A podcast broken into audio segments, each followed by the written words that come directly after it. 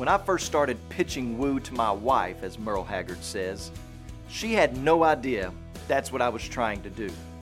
No matter how many times I sat by her or followed her around the Central Baptist College campus, she didn't know I was trying to draw her into me. She didn't pick up on the signs. But God is better at wooing than I am.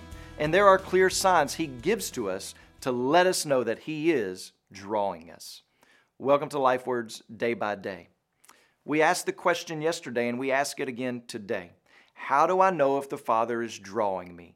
And we said that we need to ask this question Are you coming to Christ? Are you believing in Christ?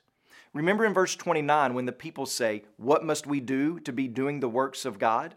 Jesus responds, This is the work of God, that you believe in him whom he sent.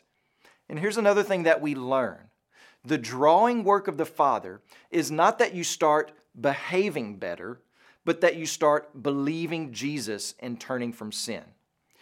We come to take in and trust all that Jesus is. In other words, we don't nibble at him, but we feast upon him. And we should love this invitation because it means that Jesus does not withhold himself from us.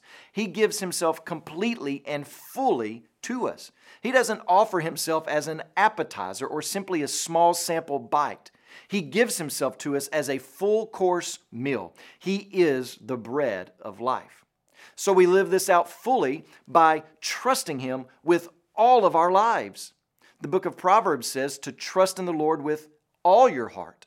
Jesus says to trust Him with all of your soul and mind and strength. He gives all of Himself to us so that we would be safe to give all of ourselves to Him. When you pray today, please remember Stan and Donna Scroggins, our missionaries in the Philippines.